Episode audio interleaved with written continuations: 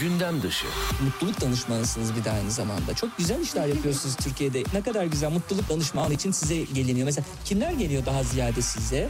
Mutsuz çiftler mi geliyor yoksa e, yalnız kişiler mi geliyor? Belki 14 Şubat'a doğru e, ne olacak benim bu mutsuzluğumun hali falan diyenler mi geliyor? Kimdir e, genelde gelen hedef kitle? Ben kurumlara mutluluk danışmanlığı yapıyorum. E, Kurumlarda kurumlar da önce az ücret verip insanları mutsuz edip sonra da size mi danışıyorlar nasıl mutlu edeceğiz bunları diye. Gündem dışı.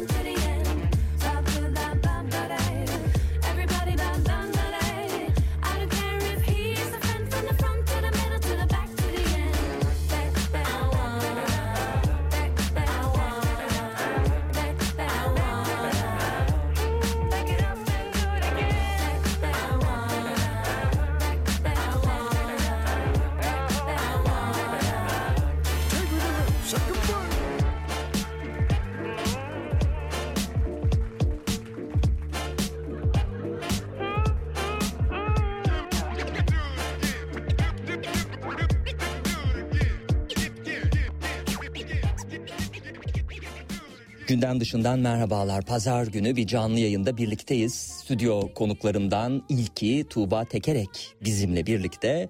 Taşra Üniversiteleri e, başlığıyla e, Tuğba Tekerek iletişim yayınlarından çıkan e, kitabını vesile ederek onu konuk ettik. Ama tabii sadece e, kitap değil, kitap tanıtımı değil bildiğiniz gibi sevgili dinleyenler. Yakından e, tanımak istedik e, meslektaşımızı. E, zaten tabii bilinen ödüllü bir e, isim Tuğba Tekerek. Öyle ki Çağdaş Gazeteciler Derneği tarafından verilen yılın başarılı gazetecisi ödülünü bir değil iki kez aldı. Hoş geldiniz. Merhabalar, hoş bulduk. Nasılsınız? Umarız yolundadır her şey. Teşekkürler, iyiyim. Sizleri sormalı. Çok teşekkür ediyorum. Ee, 1976 yılında doğdu. Boğaziçi Üniversitesi İşletme Bölümünde lisans eğitimi aldıktan hemen sonra aynı üniversitede Modern Türkiye Tarihi yüksek lisans programını tamamladı. İş hayatında bir süre ekonomist olarak çalıştıktan sonra gazeteciliğe 2006 yılında Milliyet gazetesinde adım attı. Daha sonra Taraf gazetesine geçti. Şimdi ise e, serbest gazetecilik e, yaptığını söyleyebiliriz Tuğba Tekerek'in öyle değil mi? Evet, e, yaklaşık 10 yıldır yerli ve yabancı medya için serbest gazeteci olarak çalışıyorum. Bir yandan da biraz sonra konuşacağımız bu Taşra Üniversiteleri kitabının araştırmasını yapıyordum. Evet kitabı e, okurken kitabın bir yerinde başlarda e, kitabın bittiğine de üzüldüğünüzü e, okudum. E, çünkü bir adeta bir sığınak, bir liman gibi değil mi? Gençlerle yapmış olduğunuz görüşmelerde ve kampüste yaptığınız incelemelerde, kampüste olmasanız bile, bilgisayar başında olsanız bile ruhen e, değil mi kampüsteyken yaptığınız çalışmalarda bir e, şey olmuş bir boşluk hissettiğinizi e, anladık okuyucular olarak. E, peki e, Taşra Üniversitelerini konuşacağız şüphesiz e, ana noktamız o olacak. E, hali hazırda hani boşluğa düşmeden yaptığınız şey var mı? Çok E, yeni bu arada kitap tabii biraz dinlenmeye sizin de hakkınız ama. E, e, Yani 13 Ocak'ta çıktı ilk baskısı. Sonrasında biliyorsunuz işte deprem, önümüzde seçim var. Hani serbest gazeteciyim. Serbest gazeteci olarak birazcık bu kitabın hani tanıtımı üzerine çalışmak, onun üzerine belki yeni şeyler koymak ve genel olarak ülke gündemiyle ilgili şeyler yapmak istiyorum önümüzdeki birkaç ay boyunca. Evet. Ee, tabii bu kitapta e, akademik ve sosyal hayatı amfilerden kampüs camilerine, e, kafelerden yurtlara ayrıntılı şekilde resmetti Tuğba Tekerek. Ama tabii siz Boğaziçi Üniversitesi'nde okuduğunuz Türkiye'nin çok önemli bir üniversitesi, e, en önemli üniversitelerinden biri. Hep bir kıyaslama var mıydı peki? Yani hani e, biz de üniversite okuduk, hani bunlar da üniversite okuyorlar kıyaslaması değil mi? Nasıldı o size ne hissettirdi? Ondan biraz uzaklaşma isteği doğdu mu zaman zaman içinizde? Ee, elbette yani e, ilk bölümü yazarken aslında hani üniversite nedir e, diye bir e, bölüm yazdım. Hani o bölümde çok teorik şeyler yazmak istemedim. Aslında kendi üniversite deneyimimden e, yola çıkarak bir şey yazdım. Üniversite nedir? Hani üniversite benim için gerçekten de hayatımın Boğaziçi Üniversitesi'nde geçirdiğim yıllar hayatımın en güzel yıllarıydı diyebilirim. E, çünkü bir üniversitenin olması gerektiği gibi e, ufkumu açan, bunun için son derece zengin bir ortam sağlayan, e, hiçbir ön yargı olmaksızın, ön kabul olmaksızın her şeyi sorup, e, düşünüp tartışabildiğim ve çok zengin kaynaklardan beslenebildiğim e, bir yerdi benim için Boğaziçi Üniversitesi. Ve evet yani e, diğer üniversitelere bakarken de e, tüm gençlerin böyle bir eğitime hakkı var ve buralardan ne noktalarda sapıyoruz e, sorusu da e, aklımın bir ke- kenarındaydı. Ama şunu söylemek lazım elbette. Yani Boğaziçi Üniversitesi de ideal bir üniversite değil. Hani onun da kendi problemleri var. Onu da çok büyütüp bir yerlere koymamak lazım.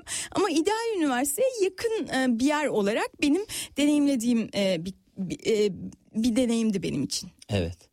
Ee, tabii aman bu programı dinleyenler ulusal bir kanal hani ideal değil de- de- deyip e, değil mi hani acaba ideal bir noktaya gelmek için mi şimdiki baskı kuruluyor diye tuhaf sorular asla canlanmaz tabii insanların e, zihninde. 8 yıllık bir çalışmanın ürünü.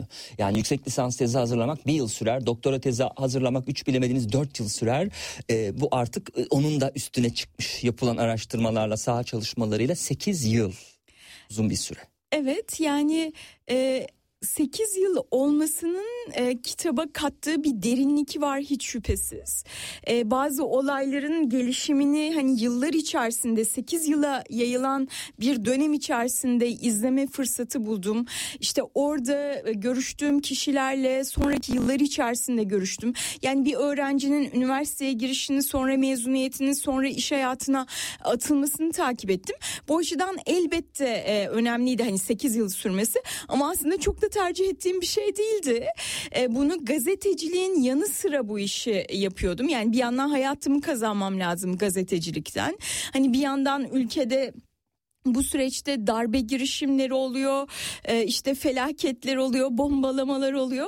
Böyle çalkalanan bir ülkenin içerisinde e, bu kitabı hazırlıyordum bir yandan. Yani 8 yıla yayılması aslında çok tercih ettiğim bir şey değildi ama sonuç böyle oldu. Evet alıntıladığımız zaman Tuğba Tekerek'ten siyasi iktidarın uzantısı olarak faaliyet gösteren akademisyen alımlarının da konferanslarında kulüp kuruluşlarının da siyasi iktidarın talimatları doğrultusunda yapıldığı taşra üniversitelerinin artık binlerce lisansüstü öğrencisi de yetiştirdiği, lisanstan sonra lisansüstü eğitiminin de değersizleştirildiği taşradaki siyasi iktidarın uzantısı üniversite modelinin büyük şehirlerde iyiden iyiye yerleştiği, ülkenin tamamında yüksek öğretimin taşralaştığı bir dönemdeyiz diye e, sert ve net bir girişle e, zaten e, neler beklediğini okuyucuya baştan sinyalini veriyor.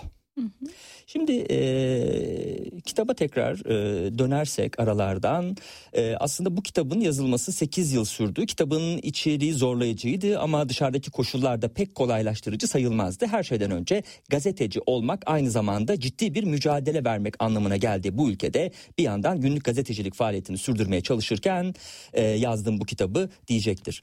E, şimdi e, üniversite heyecanı merak ve itiraz başlıklı e, kısma baktığımız zaman ki alt başlıklarda AKP dönemi nereden nereye de aslında YÖK'ün kaldırılmasını isterken e, iktidarda değilken AKP e, nasıl e, YÖK'ü savunan ve kendisi için kullanışlı bir aygıta dönüştüren bir mekanizmadan da bahsedeceğiz ama biraz geçmişe e, tabii götürüyor Tuğba Tekerek e, okuyucusunu biz de öyle yapalım. E, Türkiye'de üniversite yaşamına yalnızca Darülfünun'u e, kapatarak değil aynı zamanda ara, oradaki akademisyenlerin önemli bir kısmını da tasfiye ederek başladı de- diyor. E, yani aslında biz e, en başa döndüğümüz zaman yani Darülfünun'a döndüğümüz zaman belki daha da geriye gidebiliriz ama yeterli makul bir noktadan alınmış. Orada da mesela kapatılıp İstanbul Üniversitesi olduğu zaman birçok akademisyen dışında bırakılmıştı. Mesela siz yaptığınız araştırmalarda ne gördünüz? Bunu da paylaşır mısınız? Neye göre dışarıda bırakıldı birçok akademisyen İstanbul Üniversitesi'ne alınmadı? Ee, yani ben orada genel olarak bir tarihsel özet e, sunmak istedim. Ee, her dönemde oradaki kişilerin e, siyasi e, fikirleri e, akademisyen olarak alınıp alınmamalarında e, ya da işte terfi edip etmemelerinde önemli bir kriter oluyor. Darülfünun'dan İstanbul Üniversitesi'ne geçişte de akademisyenler siyasi sahiplerle eleniyorlar. Bu her dönem e, e, yaşanıyor. Peki çok partili hayata geçilmesinin ardından 1946 yılında üniversite kanunuyla önemli bir adım atılarak üniversiteler özel hale getirilmişti. Rektörün yanı sıra dekanlar da seçimle iş başına gelecekti. Ancak bu dönemde Behice Boran, e, Pertev Nihal, e, Niyazi e, Berkes gibi Türkiye'nin önde gelen akademisyenleri üniversiteden uzaklaştırıldı. 1950'de iktidara geldikten sonra Demokrat Parti'nin uyguladığı politikalar üniversiteler tarafından sertçe eleştirilince Adnan Menderes e, akademisyenler için kara cübbeliler ifadesini kullanmıştı.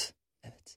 Hep aslında e, böyle bir e, hedef noktasında değil mi? Kara cübbeliler bunu böyle biraz e, hani biraz değil bayağı e, aslında akademiyi küçümsemek için de e, kullanıyor aslında dönemin e, başbakanı. Elbette yani üniversite toplum için, siyaset için önemli bir e, güç noktası aynı zamanda. Yani gençlerin yetiştirdiği, e, toplumun düşüncelerinin e, istikamet aldığı bir nokta.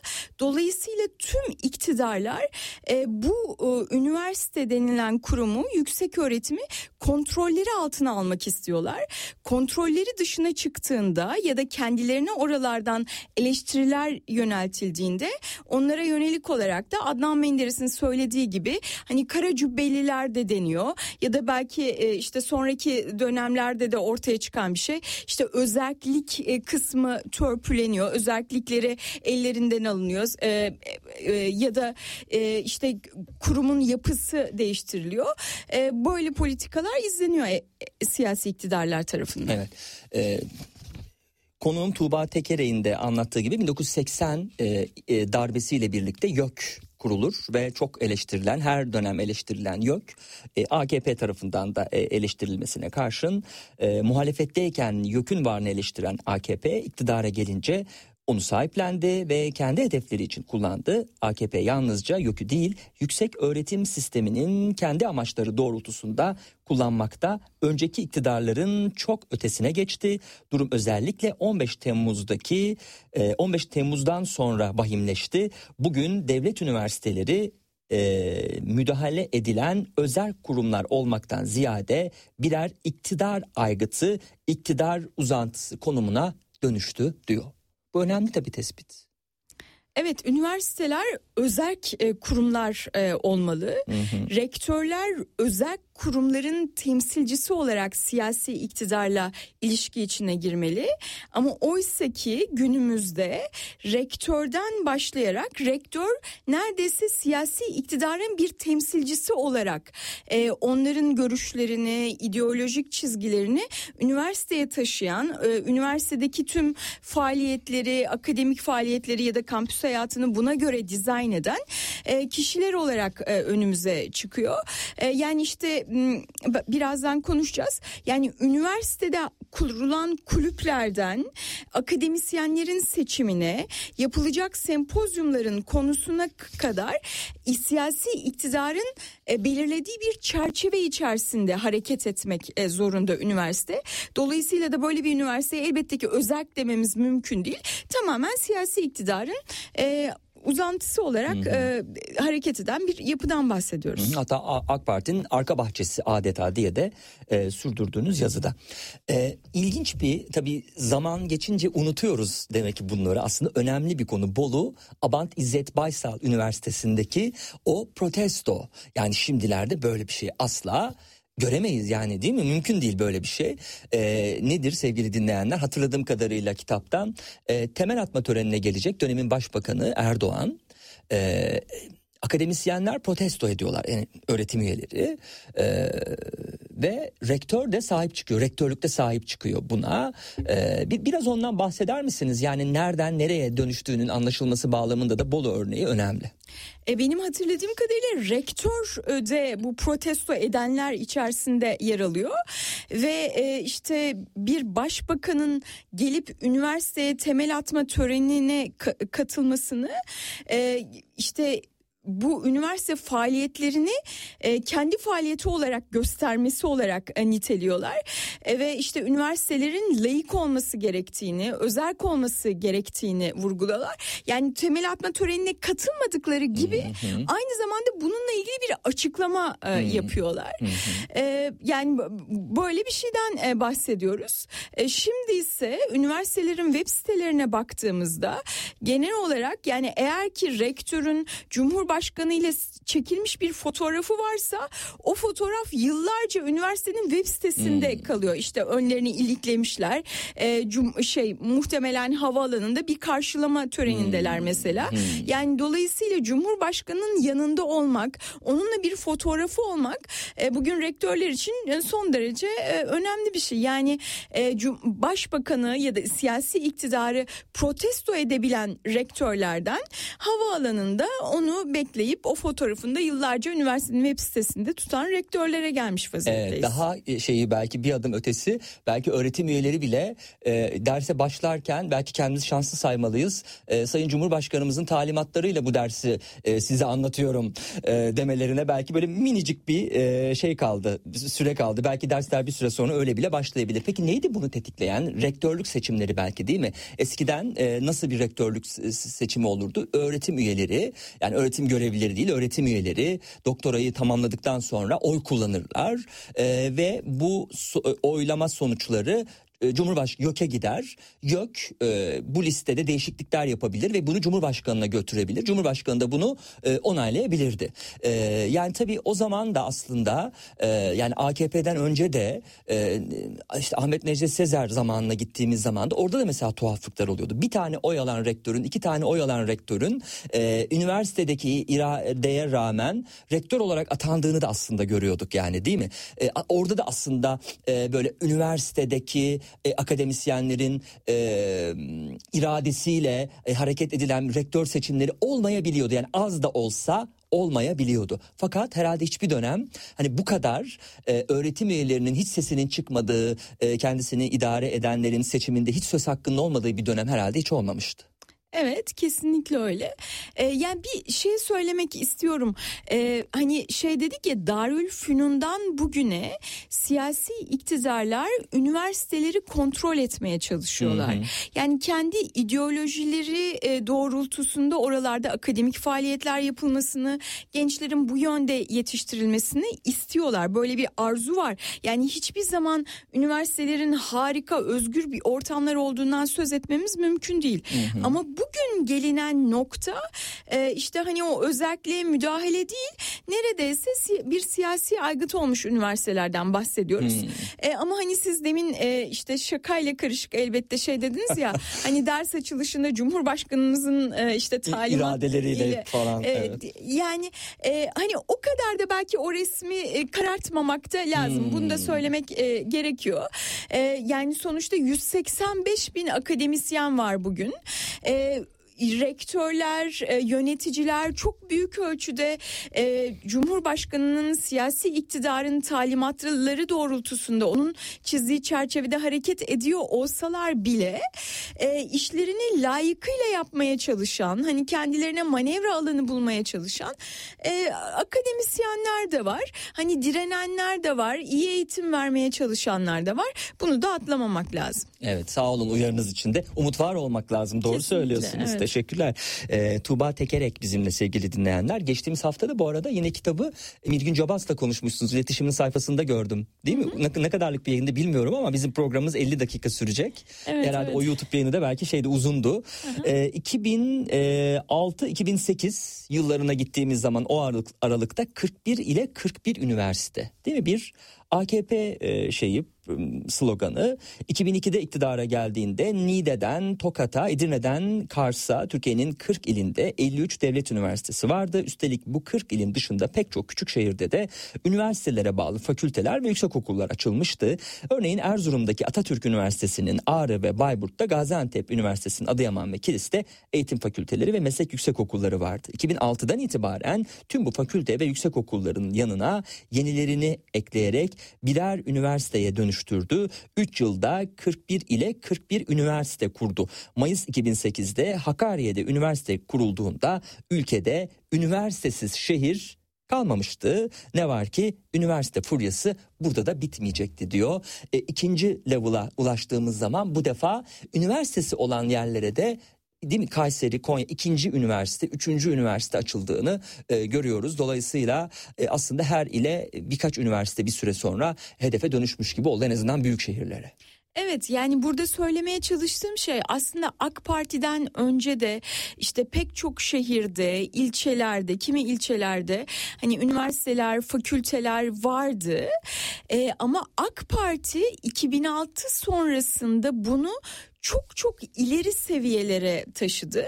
Yine belki birazdan konuşacağız.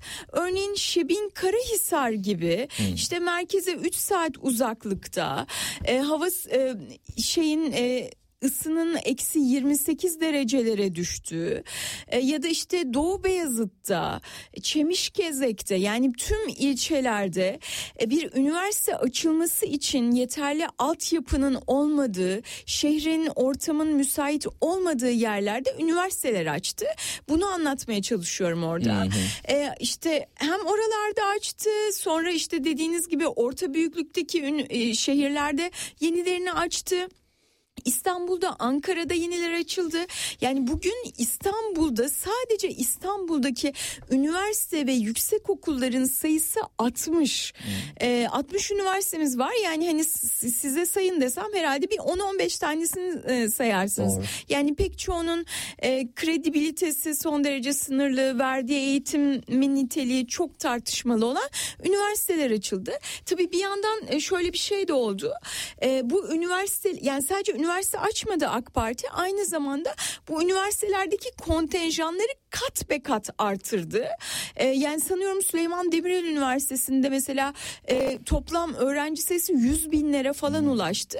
Dolayısıyla sonrasında bu üniversiteleri böldü de hani bölerek de o daha önce kurumlaşmış e, köklü üniversiteleri zayıflattı ve oralarda da yeni açtığı üniversitelerle kendine bir e, manevra alanı e, yarattı. Yani dolayısıyla yüksek öğretim sistemini hem üniversite sayısı hem öğrenci sayısı olarak e, birkaç katına çıkararak e, hallaç pamuğu gibi attı diyebiliriz ve kendisine orada bir manevra alanı açtı. Ee, bir ülke üniversitesizliğe doğru gidiyor başlığı. Biraz e, baktığımız zaman bu kadar şey size çelişkili gibi gelebilir sevgili dinleyenler. Ama aslında e, bu çelişki olarak görebileceğiniz e, başlık e, niteliksizlikten kaynaklanan bir yokluğu bize anlatıyor. Hani nicelikten kaynaklanan çokluğu değil, niteliksizlikten kaynaklanan yokluğu. Üniversite tüm bu değersizleştirme ayaklar altına alıp çamura bulama gayretlerine rağmen hala ışıltısını kaybetmemiş değerli bir taş gibi. Gençler üniversiteli olmayı, o ortamda bulunabilmeyi hayal ediyorlar. Pek çoğu için üniversiteye gidememek yeri doldurulamaz bir eksiklik. Bazı akademisyenler için üniversitede çalışmak bir işten çok daha fazlası. Hayatlarına anlam katan bir eylem. Bazıları içinse üniversitede çalışmak başka türlü sahip olunması mümkün olmayan bir prestij ve güç demek atlarındaki koltuğun çekilmesi hayatlarının alaşağı olması anlamına geliyor. Siyasi iktidar içinse üniversite fethedilmesi gereken en önemli kalelerden e, biri ve orayı ele geçirmedikçe kendisini güvende hissetmiyor. Herkesin üniversiteye büyük yatırımı, üniversiteden büyük beklentisi var diye sürdürdüğü e, şiirsel metinlerinde Tuğba Tekerek. Ee, Evet yani ve sonrasında da şunu söylüyorum. Evet gençler için üniversite son derece önemli. Akademisyenler için e, pek çok akademisyen için hayatın anlamı. Ama gençler üniversiteye gittiğinde pek çok genç hani hayal kırıklığına uğruyor. İşte üniversiteyi bıraksam mı noktasına gelen e, bu aldığım eğitimin ne anlamı var diyen e, gençlerle pek çok gençle karşılaştım. E, akademisyenler böyle kolu kanadı kırılmış e, bir şekilde orada işlerini yapmaya çalışıyorlar. E, pek çok yerde yozlaşmış ortamlar söz konusu. E, işte iyi akademisyenler e, kendilerini bu yozlaşmış ortama çok da fazla bunların içine girmeksizin e, işte daha rahat edebilecekleri, daha nef- nef- nefes alabilecekleri e, ve işlerini yapabilecekleri günlerin e, gelmesini bekliyorlar. Dolayısıyla yani özellik özellik hani üniversite için son derece önemli bir şey. Bugün ülkede e, üniversitelerin özerk olmasından bahsedemediğimize göre ben buradan e, yola çıkarak da işte bir ülke üniversitesizliğe doğru gidiyor dedim kitapta. Hı hı. Ee, tabii kitaptaki başlıklar da çarpıcı. Mesela tek rakibimiz THY. Ee, bu slogan e, sıklıkla kullanılır. Böyle çok e, biri bir uçup kaçtığı zaman e, üç öğrenciden biri baraj altında. Yekta Saraç'ın o dönem cümle kurmak üniversitede öğretilmemeli cümlesi var. Enteresan değil mi? Ee, yani şimdi o kadar e, sınavdan geçiyorsunuz. Cümle kurmak nedir ki? Yani o kadar anlatım bozukluğu soruları şu bu filan e, var, paragraf anlama var ama e, bir YÖK başkanı e, cümle kurmak üniversitede öğret- öğretilmemeli cümlesini kurabiliyorsa zaten e, eyvah eyvah demektir. Yani o kadar sınavdan geçiyorsunuz diyorsunuz ama ben de burada şey söylemeye çalışıyorum. Aslında bu öğrenciler o sınavlardan geçemiyorlar. O sınavlardan geçer not alamıyorlar. Sıfır netlerle hatta eksi netlerle üniversitelere giriyorlar. Ee, verdiğim bir örnek var. Barton Üniversitesi moleküler biyoloji bölümüne giren Evet. bir öğrencinin yaptığı biyoloji neti kaç e, diye sorsam size. Önümde açık hemen kopya çeker söylerim size. Buyurun, Buyurun. söyleyin sıfır. Sıfır. E, fizikten ve kimyadan da sıfır yapmış. Hmm. Yani dolayısıyla biyoloji, fizik, kimyadan hiçbir şey bilmeden moleküler biyoloji e, öğrenecek bu öğrenci. Hmm. Bunun diplomasını alacak ve iş hayatında bu yönde çalışacak. Yani burada çok büyük bir aksaklık olduğunu görüyoruz. Yani işte Yekta Saraç da bunu söylüyor. Ee, o zaman bunu söylüyor. Ee, üniversitelerden bize şikayet geliyor.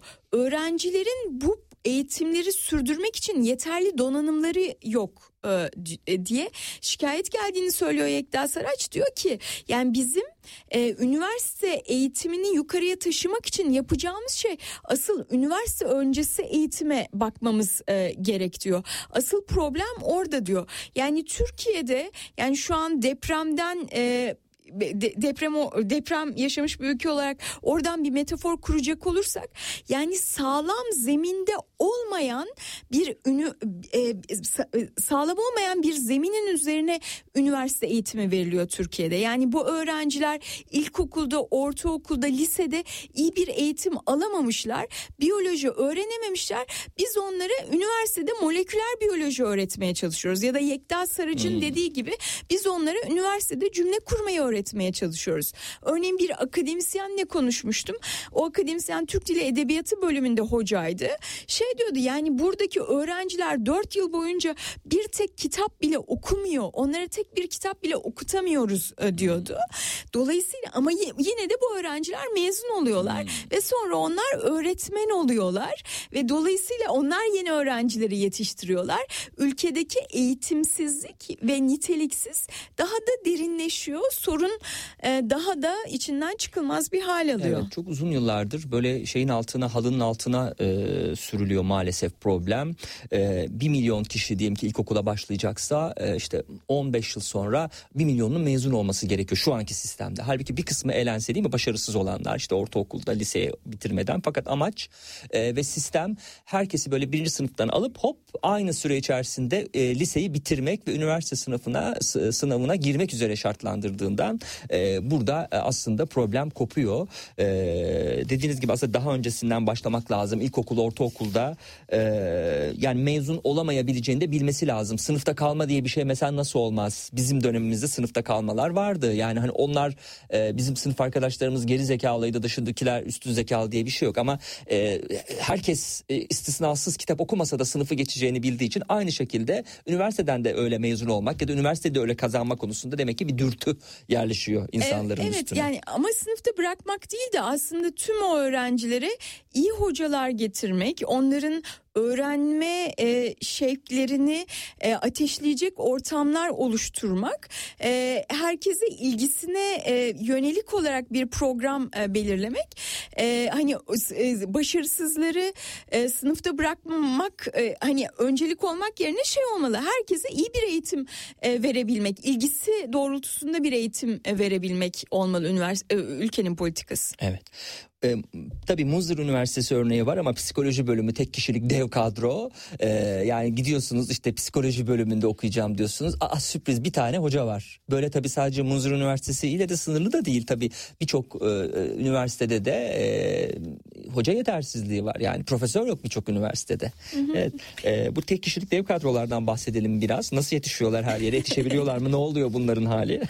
Yani Muzur Üniversitesi kurulurken e, bölümün başına bir e, hemşire atanıyor. Psikiyatri hemşiresi. Yani psikiyatri hemşiresi olduğu için oradan bir bağlantı kuruluyor ama sonuçta hemşire yani. E, Enteresan, üniversitenin evet. e, Sağlık Bilimleri Meslek Yüksek Okulu'nda hoca. Yani alanı sağlık. E, böyle birisi atanıyor bölüm başkanı olarak. İkinci hoca olarak da e, bir e, felsefeci öğretim üyesi kadrosuna alınıyor. E, oysa ki bölümler açılırken o bölümde eğitim görmüş doktorası olan e, üç öğretim üyesinin olması gerekiyor. E, yani bu e, lisans eğitimini verebilmeleri için ama işte bir hemşire ve bir felsefeciyle Muzur Üniversitesi Psikoloji bölümünde eğitime başlıyorlar. Sonraki sene bölüm başkanı doğum iznine ayrılıyor. Doğum iznine ayrılınca bölümde tek bir felsefeci hoca kalıyor. İşte felsefeye giriş dersini de o veriyor. E, psikolojiye giriş dersini de o veriyor. E, dijital okur yazarlık dersini de o veriyor. Hani pek çok ders onun üzerine kalıyor. E, yani bir kısım ders onun üzerinde ama işte araştırma görevlilerine verdiriyorlar fiiliyatta. E, araştırma görevlisinin o dersi vermesi için hani doktorası olması gerekiyor. Yok ama Yasal olarak zaten veremez bir de. Aynen e, hani böyle yasal olmayan pek çok şey oluyor. E, ilginç bir nokta mesela psikoloji bölümü öğrencilerine davranışsal biyoloji dersini ve meslek yüksek okulundan veterinerlik bölümünden gelen hoca e, veriyor. Ve öğrencilerle konuştuğumda diyorlar ki yani mesela birinci sınıf öğrencileriyle konuşmuştum ilk dönemin sonunda. Hani ben bir dönemdir buradayım. Hani tek bir psikolog göremedim e, derste diyor. Yani gerçekten Türkiye'de yüksek öğretim o bölümden yani psikoloji hocası olmadan psikolog getiriş, yetiştirmeye çalıştığımız e, bir tablo var maalesef karşımızda. Evet. Şimdi devam eden kısımlarda başka enteresanlıklar var. Aynı anda bir hocadan hangi dersleri vermesi isteniyormuş? İnsan hakları ve demokrasi. Aynı anda ortaçağ tarihi dersi. Aynı anda sosyal bilgiler e, öğretiminde tarihsel e, kanıt. İlk Türk İslam devletlerinin tarihi, karakter ve değer eğitimi, Türk tarihi ve kültürü, öğretmenlik uygulamaları derslerini aynı anda vermeleri gerekiyor. E tabii e, çok şey yapmaya çalışan hiçbir şey yapamaz ya değil mi?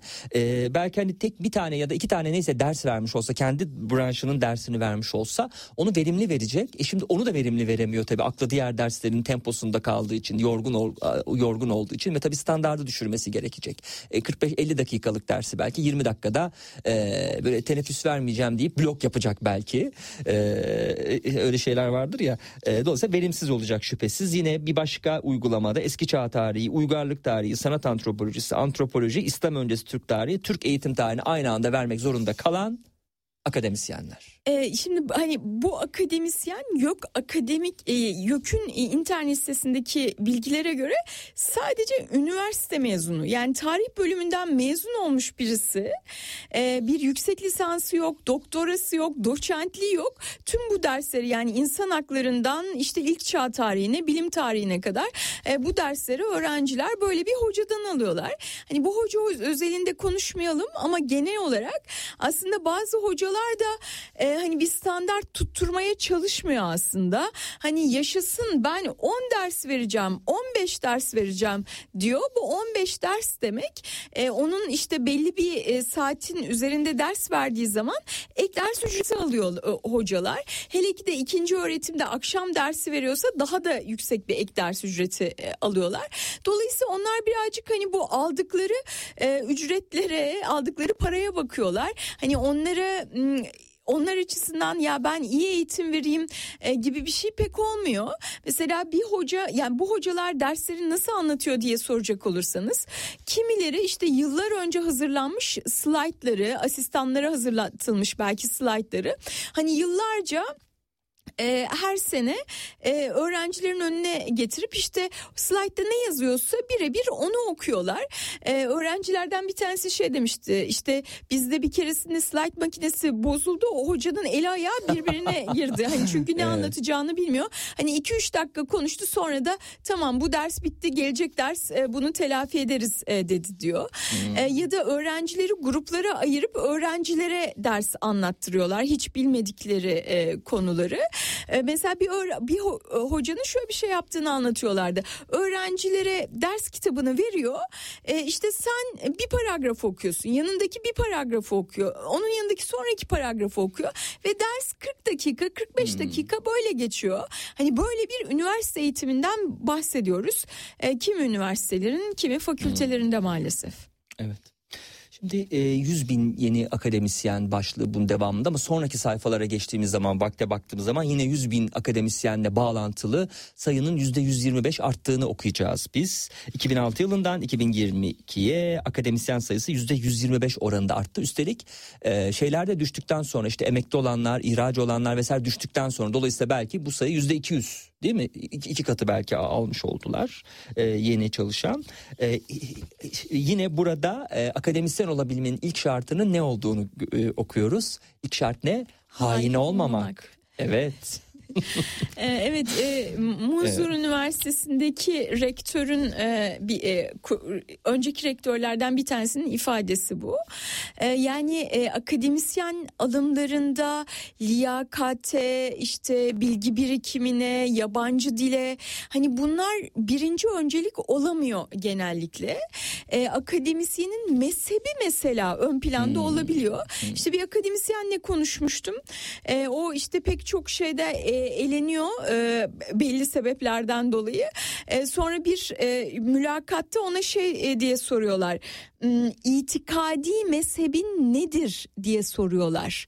Yani e, bu, bu bu söylediğimiz akademisyen bir sosyal bilimler alanında çalışan bir akademisyen. Yani ona atıyorum sosyoloji alanında ne biliyorsun? işte Türkiye siyaset tarihi alanında ne, ne biliyorsun diye sormuyorlar. Ona senin itikadi mezhebin nedir e, diye soruyor. O da Allah'tan daha önce işte e, biraz İslamcı bir aileden geliyor. E, bu tip şeyleri biliyor. Maturidiyim diyor. Hani maturidiyim deyince ben onların kafasında işte milliyetçi muhafazakar bir şey akademisyen modeli doğmuştur. Beni orada aldılar diyor.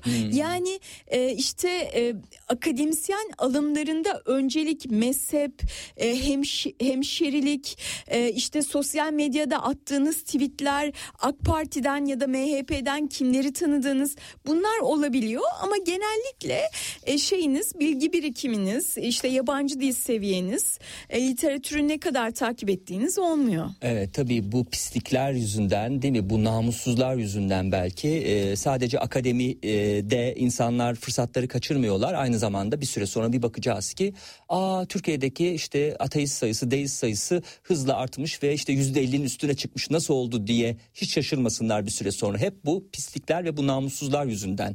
E, yani bu arada olabilir E, kimsenin e, din e, dini sahip olmasına dini inancı da olmamasına bir eleştiride bulunmuyoruz ama hiç ondan sonra şaşırmasınlar. Sizin pisliğiniz yüzünden e, bu gerçekleşecek. Şimdi çok enteresan başka bir pislik e, gördüm kitapta. CV'mde Çağdaş Yaşam Destekleme Derneği'nin bursun e, derneğinden burs aldığıma dair bir ibare vardı. Bunu e, sıkıntı ettiler.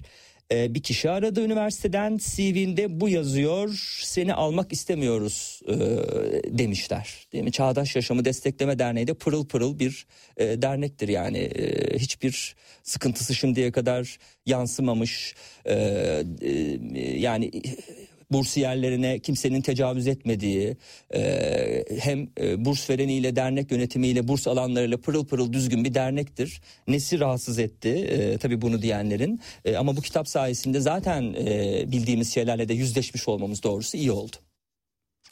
Evet yani e, maalesef e, kutuplaştığımız bir ülkede yaşıyoruz.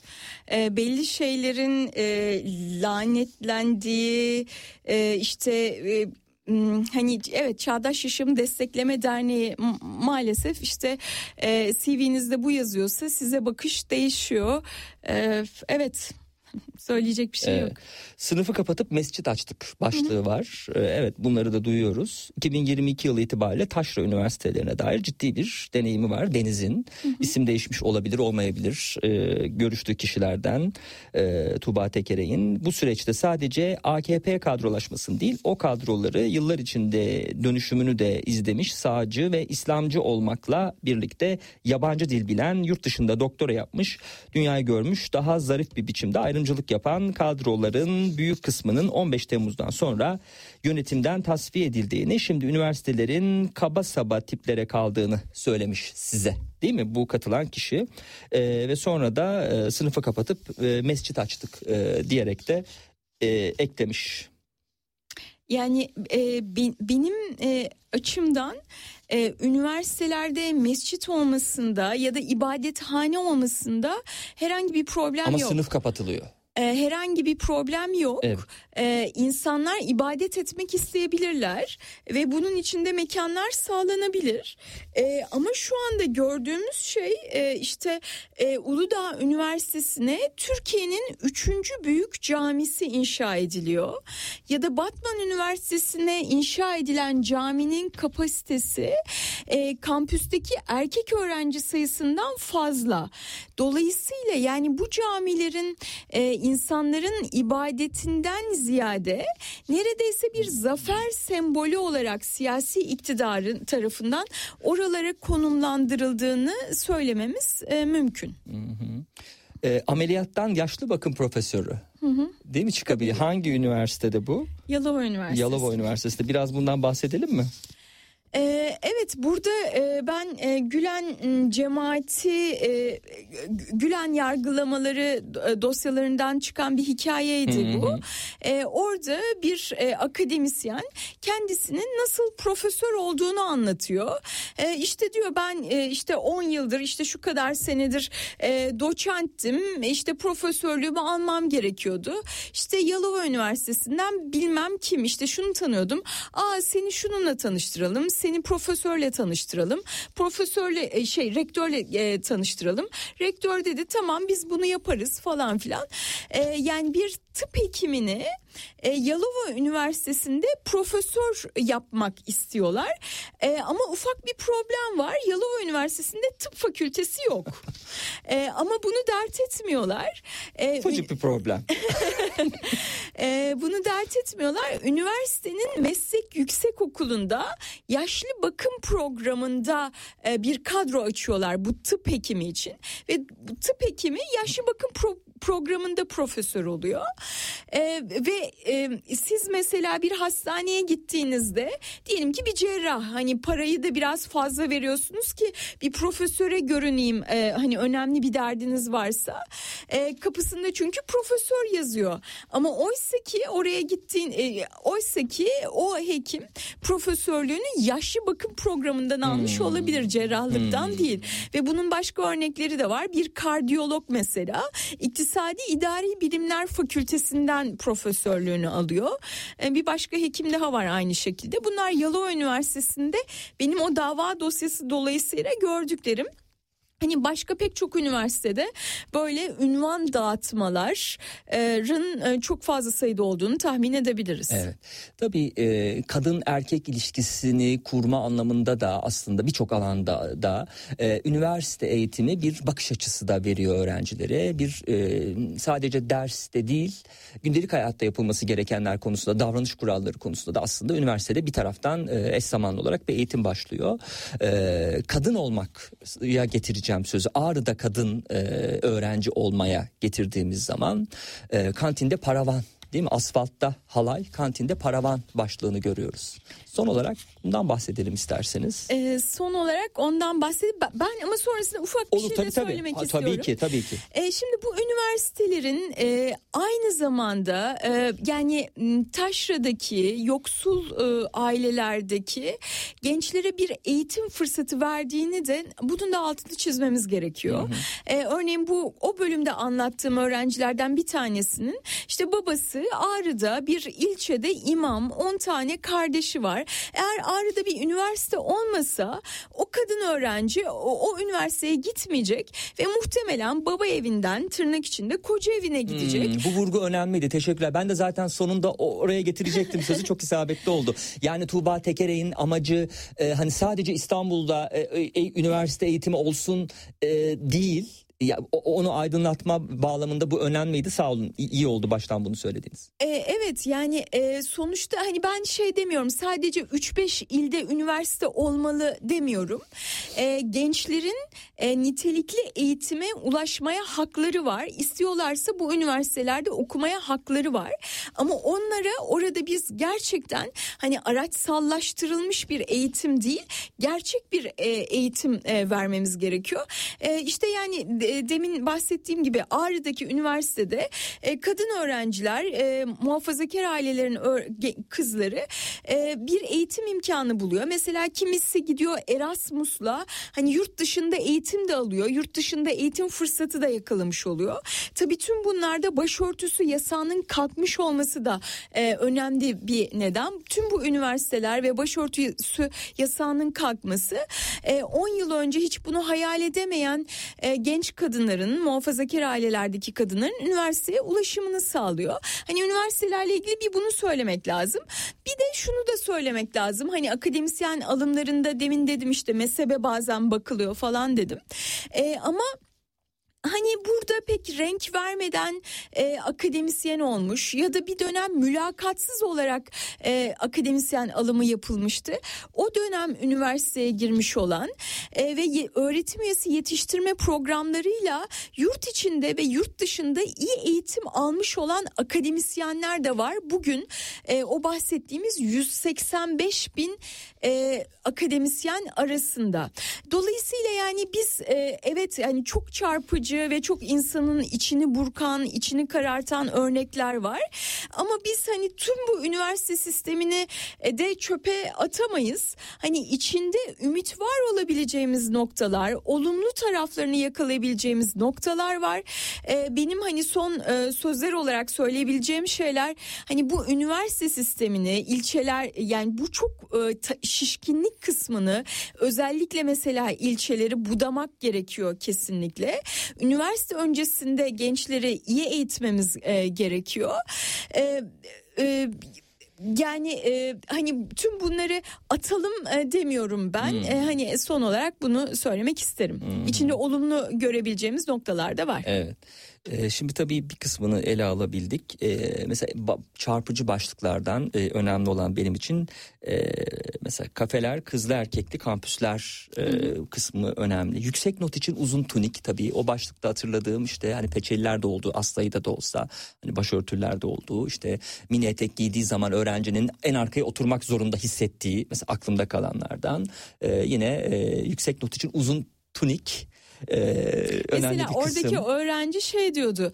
Yani hani hocaları muhafazakar birebir hani böyle bir şey söylemiyor. Ama hocanın tavrından hani bu e, kapalı giyinmesinin hocanın hoşuna gideceğini tahmin ediyor öğrenci. Hani sunum için tahtaya çıktığında e, bedenini kapatan daha geniş kıyafetler giyiyor. Hani yüksek not almak için ben uzun tunikte giymiştim diyor. Dolayısıyla yani gençlerin kıl- kılık kıyafet anlamında kendini özgür hissetmediği e, bir ortamdan e, bahsediyoruz belli bölümlerde. E, yani son yıllarda bu kıyafet baskısını çok duymadım açıkçası ama önceki yıllarda böyle bir şeyden gençler sıklıkla bahsediyordu. Evet. E, mesela kadın erkek eşitliği bağlamında, cinsiyet eşitliği bağlamında e, erkekler dekan, kadınlar asistan kısmı da e, yine önemliydi. Ama tabii e, kitapta da sizin ele aldığınız 8 yıllık e, uzun süre boyunca yazdığınız her şeyi konuşabilmek e, mümkün olmadığı gibi böyle birer tadımlık ve merak uyandırsın diye bunu e, dinleyiciye e, söylemiş olayım. Sizin okuyucu potansiyelinize e, ve çekilmiş olayım. Mesela İlahiyat Fakültesi hem bu dünya için hem ahiret için e, başlığıyla ve e, yine cuma namazında hocam bilgisayar başında mı kılacaksın e, şeyleri e, başlıkları ilgi çekici başlıklardı. Tuğba Tekere'nin Taşra Üniversiteleri AK Parti'nin arka kampüsü e, kitabından. Teşekkür ederiz sağ olun geldiğiniz için. Ben teşekkür ederim. Ee, size Can Çelebi'nin Bodrum Terzisi kitabını hediye etmek istiyorum Artemis yayınlarından eğer roman e, okumayı severseniz belki. E, Evet evet yani bu ülkenin e, gerçekten şey e, araştırma yaptığınızda sahaya indiğinizde karşılaştığınız şeyler biraz içinizi karartabiliyor. O yüzden edebiyatı kurguya kaçmak e, iyi olabiliyor. Evet. Ee, sevgili dinleyenler dakikalar içerisinde 17 haberlerine bağlanacağız. On- 17 haberlerinden sonra ise e, programımız e, ikinci e, programın ikinci kısmında yeni konuğumuzla e, devam edecek.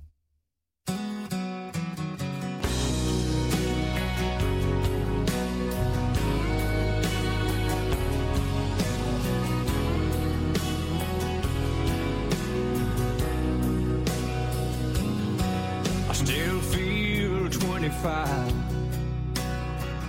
most of the time.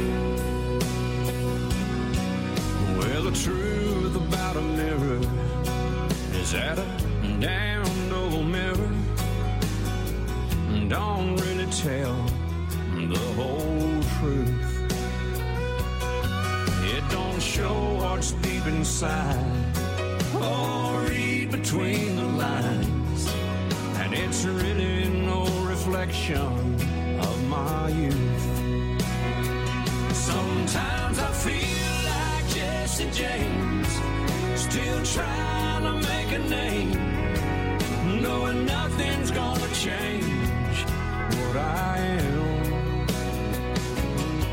I was a young troubadour when I wrote in on a song,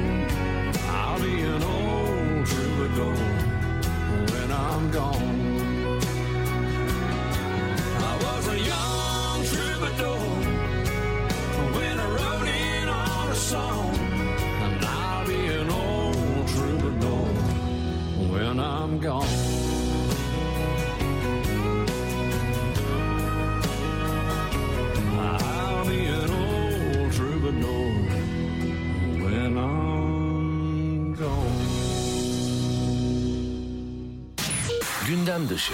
Mutluluk danışmanısınız bir de aynı zamanda. Çok güzel işler yapıyorsunuz Türkiye'de. Ne kadar güzel mutluluk danışmanlığı için size geliniyor. Mesela kimler geliyor daha ziyade size? Mutsuz çiftler mi geliyor yoksa e, yalnız kişiler mi geliyor? Belki 14 Şubat'a doğru e, ne olacak benim bu mutsuzluğumun hali falan diyenler mi geliyor? Kimdir e, genelde gelen hedef kitle? Ben kurumlara mutluluk danışmanlığı yapıyorum. E, Kurumlarda kurumlar da önce az ücret verip insanlara mutsuz edip sonra da size mi danışıyorlar nasıl mutlu edeceğiz bunları diye. Gündem dışı.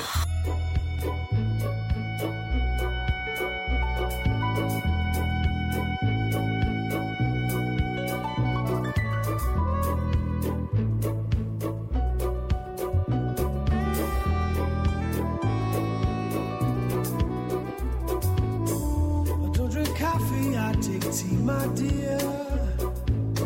I like my toast done on one side.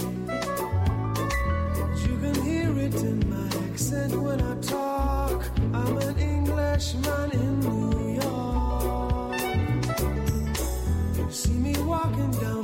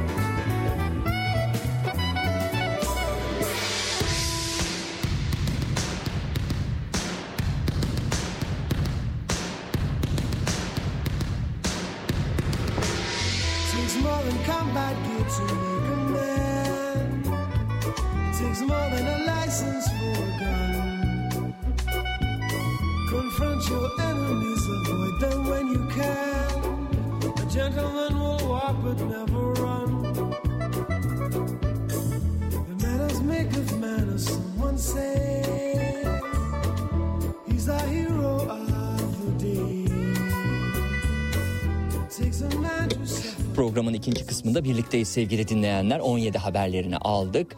İlk konuğu uğurladık ve e, Sibel Uzun'la birlikteyiz. Hoş geldiniz. Hoş bulduk efendim. Nasılsınız? Çok teşekkür ederim. Siz Çok nasılsınız? enerjik e, ve yaptığı işte de hani bu kadar bütünleşmiş bir e, konuk şu an karşımda onu hissediyorum ve e, çok iyi bir e, bir saat geçecek sizinle E, buna hiçbir şüphem yok onu baştan söyleyeyim. Nasıl bir teveccühtü bu böyle? Çok heyecanlandım. Çok teşekkür ederim. E, İstanbul'da doğdu konuğum Bahçeli Evler Yavuz Paşa İlkokulu'nda başlayan Evet. eğitiminiz. Evet. E, üniversitede şu an hem Anadolu Üniversitesi'nde hem İstanbul Üniversitesi'nde Evet, okuyorsunuz. ikisinde de İktisat devam ediyorum. Fakültesi ve Sosyoloji bölümünde. Evet. E, ama üniversite öğrencinin ötesinde e, yolunu böyle bir e, çevirmiş e, farklı bir yere Sibel Uzun. Çalışma Sosyal Güvenlik Bakanlığı'yla ilgili kuruluşlar aracılığıyla e, profesyonel koçluk e, Evet. eğitimlerini almış. E, bunlar uluslararası sertifikalar anladığım kadarıyla değil Evet, mi? ICF, evet. ADS. Onlar da e, e, ünvanlar, uluslararası ünvanlar. Ama bizim için bizim ülkemizde en geçerli olan meslek belgesi. Hmm. Meslek belgesi olan kuruluştan olmak e, izlenebilir, denetlenebilir olmak bizim için çok kıymetli. Koçlukta o şekilde de devam Evet. ediyor. Ee, Sibel Uzun şifacı, e, spiritüel değil mi şifacı olarak? Evet bir yerlerde var o da. evet, evet. Şimdi e, ikinci kitap destek yayınlarından çıktı. İlk e, kitapla aslında e, hedeflenen e, şeylerle aynı değil mi? Yakın daha doğrusu farklı açılardan insanları ışığa aslında e, Evet. çağırıyor. E, bu e, ilk kitapta ben vurgusu vardı. Nitekim sizin yapmış olduğunuz bir röportajınızda şöyle diyorsunuz. İlk kitap için kitap birden bire yani e, aniden anlamında değil sevgili dinleyenler bir olarak bunu Evet. değerlendirmeniz gerekiyor. Birden bire uyanmaya niyet eden herkes için kendine sıklıkla neden ben sorusunu soran, cevap arayan, yaşamındaki döngülerin üzerine gidilmesi gerektiğine vurgu yapan kolektif bir bilinç ışığında yazıldı aslında. Birdenbire bitişiktir. Ee, Türkçe'de e, bilirsiniz buradaki vurgu birliğe uyanmak ve katılmak, unuttuklarımızı hatırlamak, sıradanlaştırılmış tüm zihin yapımızın e, farkına varmak diye Kesinlikle. özetliyordu ilk e, kitabı ki e, ışığın şifa yolunda. Aslında Işığın Şifa Yolu tamamıyla içsel yolculuğu başlatan bir kitap. Yani e, evet biz bu dünya alemine geldik. Burada bazı vazifelerimiz var, görevlerimiz var. Ve fakat yanı sıra kendimizi unuttuğumuz, kendimizi yok saydığımız ve kendi çaresizlik ve o öğretilmiş çaresizlik aslında öğretilmiş çaresizliğin içerisinde debelendiğimiz bir alanda e, hadi gel bak ya neden ben diyorsun ama bir kendini tanısana sen bir kendini tanı önce kendini tanıdıktan sonra neler değişiyor senin hayatında bir bakalım. Sen gerçekten mesela sen gerçekten kahve içmeyi seviyor musun? Çok basittir ama çok büyüktür. Bazen kırmak istemediğimiz için bile kahve içeriz. Ama istemiyorsundur yani sevmiyorsundur. Ne o? Ee, ya üzersem ya kırarsam o ya üzersem ya kırarsam ya reddedersem aslında kendine karşı bir ayna. Ya kırılırsam ya üzülürsem ya reddedilirsem ya kaybedersem ya sevilmezsem hopa bunların hepsi kocaman problemler olarak kendi hayatımıza geri dönüyor. İşte tam da bu noktada kendini tanı. Sen kendini tanırsan, kendi özündeki, hakikatindeki ışığını yakalarsan sen zaten parlayacaksın. Endişeye mahal yok. Kendine dön diyor ışığın şifa yolu. Diğer yeni kitabımızda Yeni Bebek'te Rota hesaplanıyor. Evet. Kendine dönüş başladı. evet Böyle değil de daha böyle bir şey- mekanik mi söylemek lazım acaba? Hani o e, navigasyon programlarında olduğu Aynen gibi. ö- benden de öyle çıktı biliyor musunuz? Aynen şu şekilde çıktı ismi bulduğumda. Rota hesaplanıyor. Kendine dönüş başladı. Ah dedim ya buldum işte bu olmalı. Kesinlikle çünkü e, iki kitabımda da Serhat Bey ben kendi hikayemi anlattım. Başlangıçta. Ön sözden sonra benim hikayem dedim ve hep kendi hikayemi anlattım. İlk kitapta hayatımda yaşadığım son olayı anlattım. Ee, yeni kitabımda da 2011 yıllarında yaşadığım bir olayı anlattım. İkisi de aslında Ee, uyarıcı niteliğindeydi. önemli bir tabii 2011'de değil mi başınıza Evet. gelen sizin de bir süre hastanede e, tedavi görmenize neden olan Evet. olaydı. Tabii ki neden öyle Evet. şaşırmış gibi baktınız Evet. okuyacağız tabii ki sizin güzel kitabınız olur mu? Ee, biraz o Harikasınız. 2011'deki gerçekten hani o em, çıkış noktası olan kitabın oradan biraz bahsederseniz e, mutlu olacağım. İnanın e, aslında kitabın hikayesi şöyle. Yazmaya karar verdiğimde dedim ki ya ne kadar biz bedbah olmayı seviyoruz. Yani acı tamam acı var. Acının o tam 12 merkezini eğer görmezseniz o e, oradan geçmezseniz acınızın da farkında olamıyorsunuz. Acı çektiğinizi de anlayamıyorsunuz. Şimdi benim acım size göre acı değil, sizin acınız bana göre acı değil. Dolayısıyla burada görecelilik devreye girdiği için ya dedim gerçekten e, en kötüsünü anlatayım ki bu en kötülerden bir tanesi. Biz hepimiz ben deli miyim diye başlıyoruz ya hep cümleye. Ben de öyle başladım çünkü. Hayatımda böyle kendimi e, çıkmazda hissettiğim böyle artık fizyolojimin de pik yaptığı bir süreçti. E, dükkanıma hırsız girmişti yani ufalmaya gitmiştim her şeyimi kaybetmiştim. Ya farkında değilim ama zannediyorum ki her şey bana ait. Benim, ben yaptım, ben, ben, ben, ben. Bu benim fizyolojimi bozduktan sonra e, bir gün e, yakın bu civara yakın bir yerde bir rezidansta oturuyordum. E, havuza indim. İşten geldim eve havuza indim. Havuzda yüzerken kas katı oldum ben Serhat Bey. Hmm. A4 kağıdını Evet. sıkıştırın böyle. Evet. Buruştum. Ölüyordum neredeyse boğuluyordum. Bir arkadaşım sağ olsun kurtardı. Hemen beni götürdüler hastaneye. Neyse bu hikaye çok uzun. Ee, kitapta da bayağı bir vakit aldı. Yazarken de 8-9 kilo falan verdim ben. Öyle söyleyeyim. O günleri hatırlamak, o günleri böyle gerçekten e, acıya acıya, o hissede hissede yazmak da enteresan bir deneyim oldu benim için. İşin içinden çıkamadım. Kendimi bir böyle 200-300 yıllık çınar ağacı gibi düşündüğüm bir süreçti ve doktorlarıma da öyle ifade ettim. Ee, bütün yapraklarım, dallarım, budaklarım her şey iç içe geçmişti ve hiçbir şekilde açamıyordum.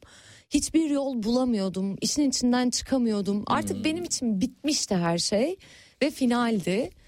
Doktor hanım beni yatırma ben sana sana yatış veriyorum dediğinde nasıl yani dedim yani siz niye benim elimi kolumu bağlıyorsunuz demiştim.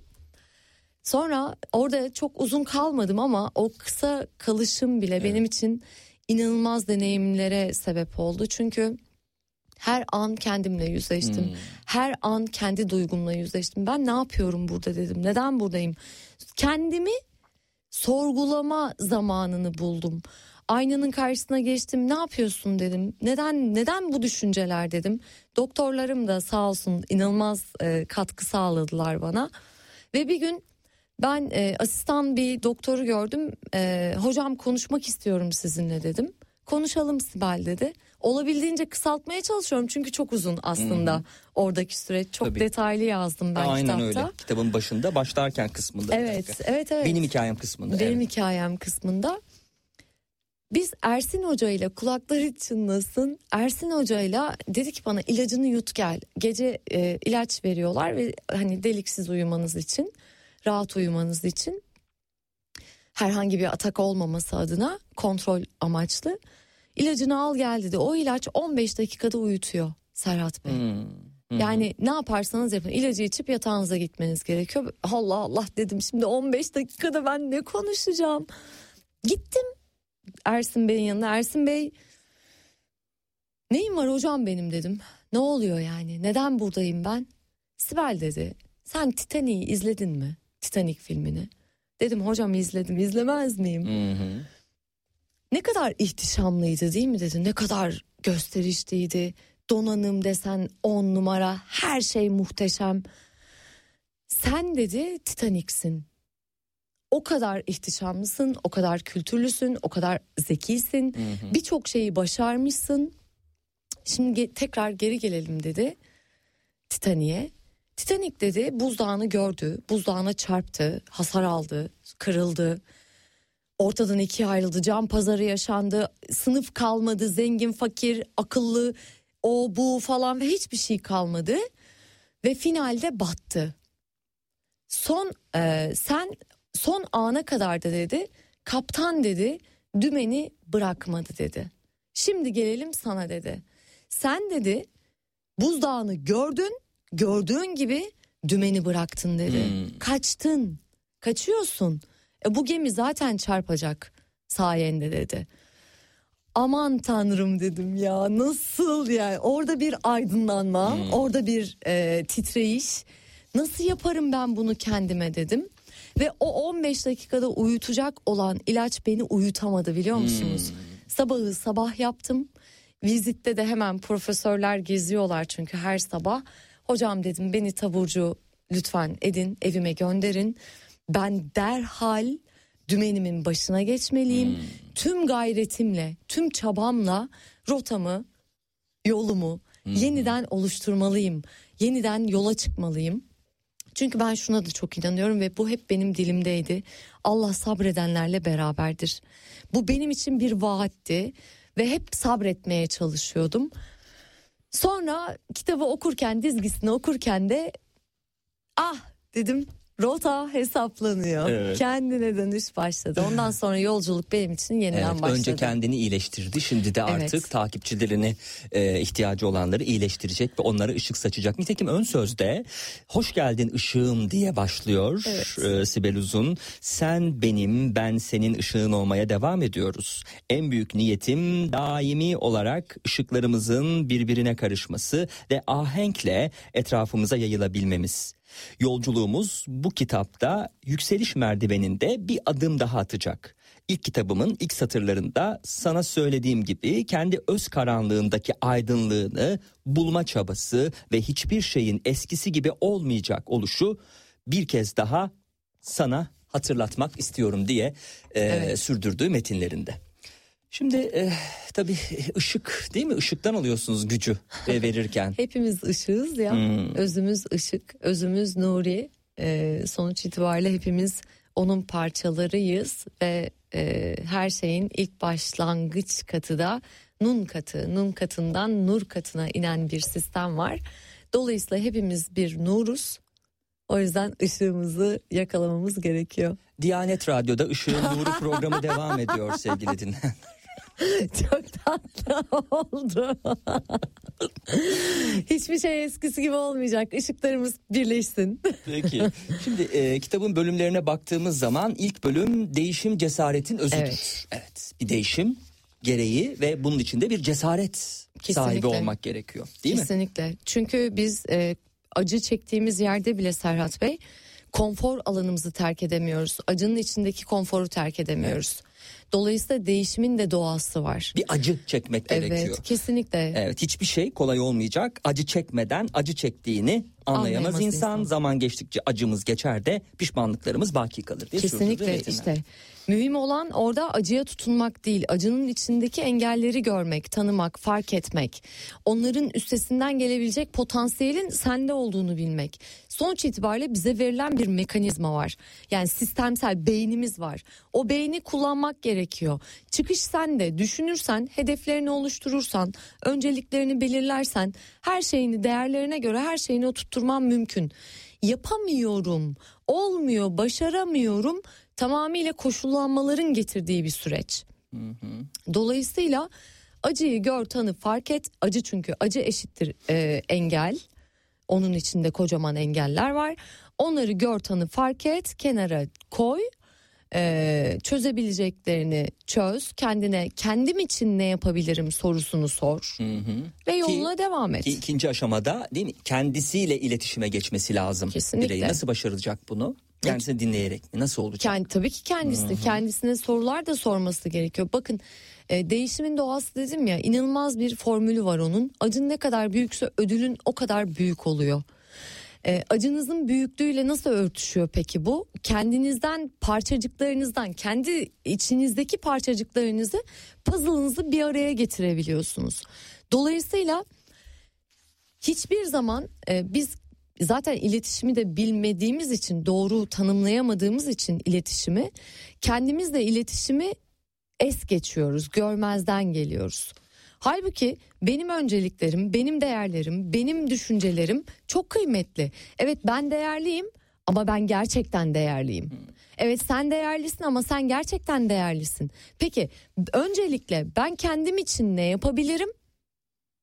içinde bulunduğum durumdan çıkmak için kendim için ne yapabilirim? Bunun bana katkısı ne olur? Yapacağım, planladığım şeyin bana katkısı ne olur? Sonra çevreme, aileme, etrafıma katkısı ne olur? Ben dili, sen dili.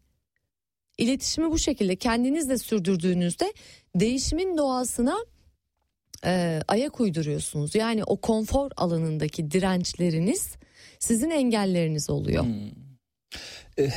Sonrasında da iç huzuru geliyor tabii. Evet. O kadar kolay değil. Yaşamın altın kurallarından biridir içsel huzurun varlığı. İçsel huzurumuz varsa sayısız işe imza atabilirsiniz. Başarılarınızın ardı arkası kesilmez. Sevgi, huzur, mutluluk peşinizi bırakmaz. Kısacası içsel huzur size konforlu ve iyi bir yaşamın kapısını açar. Kesinlikle. Düşünsenize akşam kafanızı yastığa koyuyorsunuz. Yarın ne yapacağım? Allah oradan oraya gideceğim, buradan buraya gideceğim. Onu halledebilecek miyim? Bunu halledebilecek miyim? Halbuki sistem çok basit. Duygu durumundaki orada duygu durumun var. Onu fark et. Seni rahatsız eden şey e, duygularını, e, yarınki planlarını, sonraki aşamalarını etkileyen şey. Sen bunların hepsini gör tanı fark et. Kendini fark et. Peki kölelikten kurtulunabilecek mi bunlarla? E, lafa hemen oraya geleyim. Kendinin efendisi olmaya çünkü Evet. getiriyor Sibel Uzun da. Gerçek kimliğimizi ortaya koymaktan çekinir ve egonuzun bizi yönlendirmesine izin verirsek özümüze yani ruhsal kimliğimize yara vermiş oluruz. Şimdi sana sormak istiyorum. E, kendinin efendisi mi yoksa kölesi mi olmak istersin diye soruyor Sibel Uzun. Evet. Çünkü e, kendinizin efendisi olmak istiyorsanız kendinizi hiçbir şeyle özdeşleştirmemeniz gerekiyor. Ve sürekli birilerinin size yakıştırdığı ya da yaftaladığı ya da üzerinize elbise gibi e, ya- giydirdiği e, görevlerle hayat sürmeye çalışırsanız kendinizin efendisi olamazsınız. Dolayısıyla bu bir önceki adımları da tetikleyecek Serhat Bey. E, duygu duygularınızdan da özgürleşemeyeceksiniz. Efendime söyleyeyim korkunuzu, kaygınızı, endişenizi de anlayamayacaksınız. Her yerde bir problem yaşayacaksınız. Onun için köleleşmemeniz için sınırlarınızın ötesine geçin. Kendinizin de efendisi olun. Evet. Ve tabii bu e, sahip olduğumuz değerlerin farkına varmayla da Tabii ki. e, ilintili ki siz de bir değerler tablosu e, Evet. koymuşsunuz. E, şimdi buna bakalım harfe göre e, mesela bu tablo e, kişisel misyonun, vizyonun ve değerlerin e, tamamsa şimdi öncelikleri belirlemeye geldi sıra. Mesela bu tabloyu nasıl kullanabiliriz e, Şimdi- hayatımızda? Ee, bu tabloyu kullanmak için öncelikle gerçekten kendinizle alakalı ım, potansiyeliniz doğrultusunda yani hedefinizi belirleyip ya ben aslında bunu yapmak istiyorum dediğiniz noktada kendi erdemleriniz ve önceliklerinizi belirleyip değerlerinizi ortaya koyup her şeyle bir bütün olarak e, ben işte örnek veriyorum e, X bir firmanın CEO'su olmayı hedefliyorum. Hedefim bu. CEO olmak. E, tamam sen CEO olmak istiyorsan CEO olmak senin hangi değerlerine katkı sağlayacak? Hangi önceliklerine katkı sağlayacak? Kitabın içerisinde çok ciddi güçlü sorular diye adlandırdığımız, koçlukta kullandığımız, görüşmelerimizde kullandığımız e, teknikler var. Bu tekniklerle birlikte buradaki değerler tablosunu kolaylıkla uygulayabilirler. Öncelikle kendilerinin kendilerine bazı sorular sormaları gerekiyor ki kişisel misyon ve vizyon arkasına yani önce hedef belirlenecek. Benim vizyonum ne? Benim misyonum ne? Yani misyonunuz sizin hayata geliş amacınızı size söyler. He- e, yapmak istediğiniz şeyleri vizyonunuzda nasıl şekillendireceğinizi anlatır. Buna göre değerlerinizi ve önceliklerinizi ortaya koymanız gerekiyor. E, tabii e, kitapta e, bir çark da görüyorum.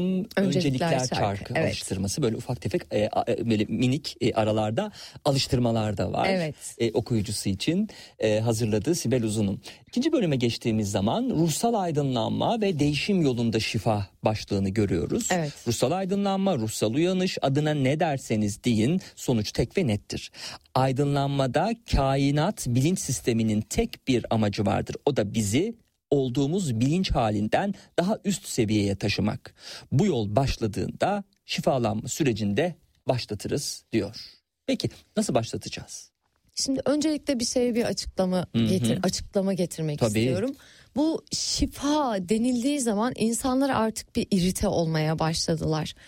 Ee, ya şifa her an şifadır. Sevgi de şifadır. Güzel bir söz de şifadır.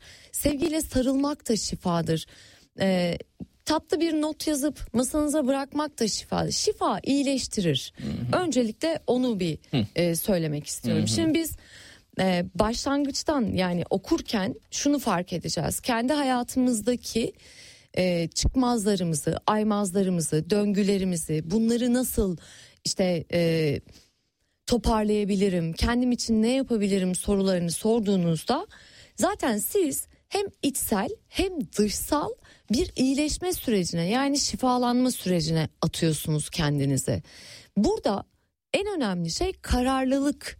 Siz ne kadar kararlı olursanız sistem sizi o kadar destekler. Yani siz Diyanet Radyo'ya döneceğim ama şimdi Yok yok onu takılıyoruz. Tabii ki sizin programımıza e, zevkle konuk ediyoruz. Her şey de önemli. Artı şeyi söyleyelim. Aralarda mesela sureler de var. Evet, var. Konunun bütünleştiği. Buyurun. Yani sadece Dönerse dönsün. Eyvallah teşekkür ederim. Sa- tabii bu kitapta mesela sadece Kur'an-ı Kerim'den de örnek vermedim. İncil'den de verdim, Tevrat'tan da verdim. Yani çünkü bütün kutsal kitapları okumak bilmek gerekiyor. İşte ilahi sistem dediğimiz şey bu. Ruhsal aydınlanma da bunun içerisinde oluyor. Çünkü her şey bir ve bütün Serhat Bey. Hiçbir şeyi birbirinden ayıramazsınız. Tıpkı ilimle bilimi ayıramayacağınız gibi. İlim bilimsiz, bilim de ilimsiz olmaz. Ee, işte geçmişe dönün Yunus'a, İbni Rüşd'e, İbni Arabi'ye dönüp bakın. Onların hepsinin aslında Aristo yani ben Aristo'nun içine girdim mi çıkamıyorum mesela. Her şey var. İlim de var, bilim de var. İbni Rüşd'de ilim de var, bilim de var. Yani İbn Sina'da ilim de var, bilim de var. E o zaman demek ki sistem bir ve bütün her şeyiyle bütün. Şimdi tekrar değişime geldiğimde, ruhsal değişime geldiğimde kendi hakikatinizle kendi gözlerinizin içine baktığınızda kendinizi sevmeye başlıyorsunuz. Ellerinize bakıp kendinizi sevmeye başlıyorsunuz. Sizi çünkü yoktan var eden yüce bir şey var ortada. Yani Allah var. Ben Allah diyorum. Tabii herkesin kendi tanımı, kendi iradesinde. Ona güven, ona teslimiyet, ona tevekkül, ona e, tefekkür edebilmek çok kıymetli. Sistemde her şeyin bir karşılığı var. İyilik yaptığınız yerde kötülük sizi bulmuyor. Ama şu buluyor mesela. Hani surede İnşirah suresinde diyor ya her zorluğun arkasında bir kolaylık vardır diye. Her kolaylığın peşi sıra gelen de bir zorluk vardır.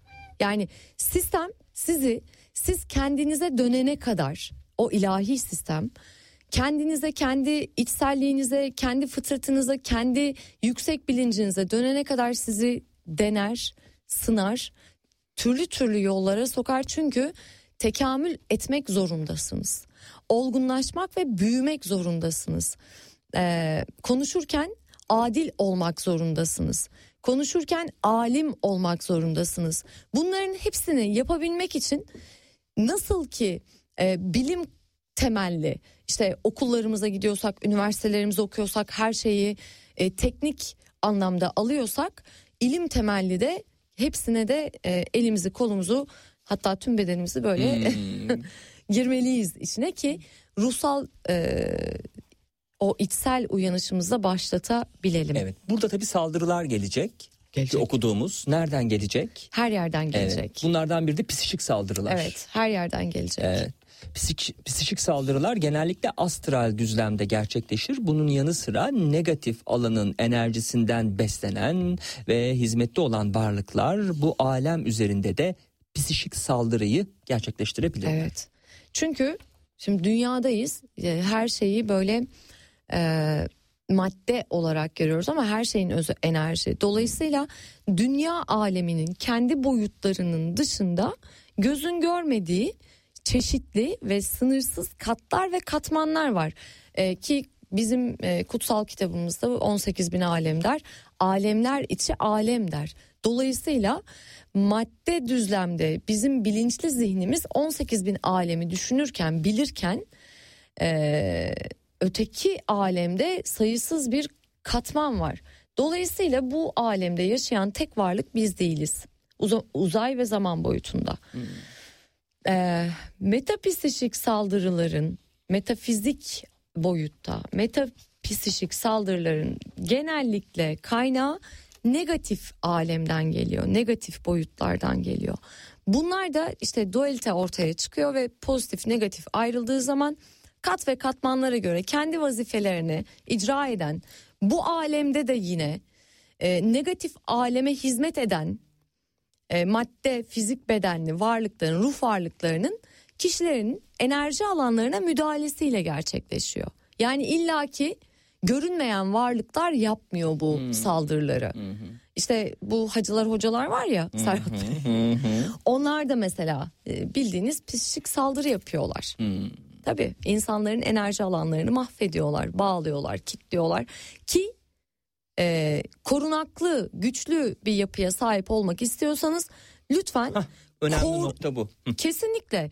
Lütfen korkuya katı, kapılmayın.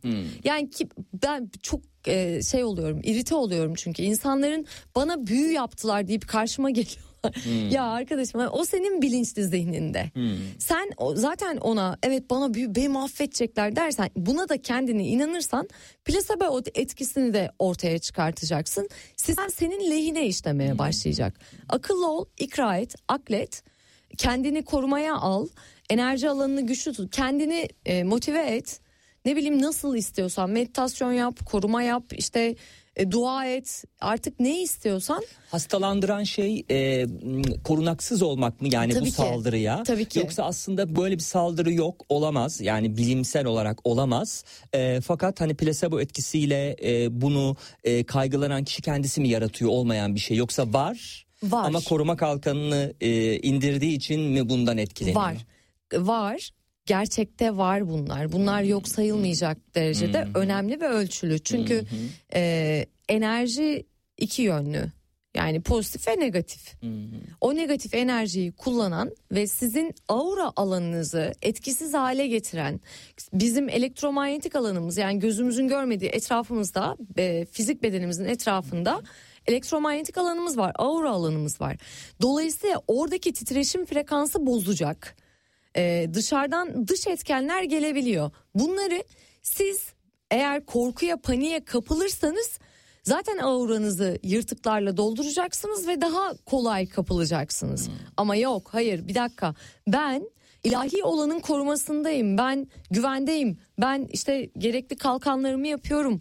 Gerekli korumalarımı yapıyorum. Kendimi frekansımı yüksek tutuyorum diyorsan onların sana hiçbir etki yapması mümkün değil. Çünkü sen zaten ışık alandasın. Pozitif alandasın.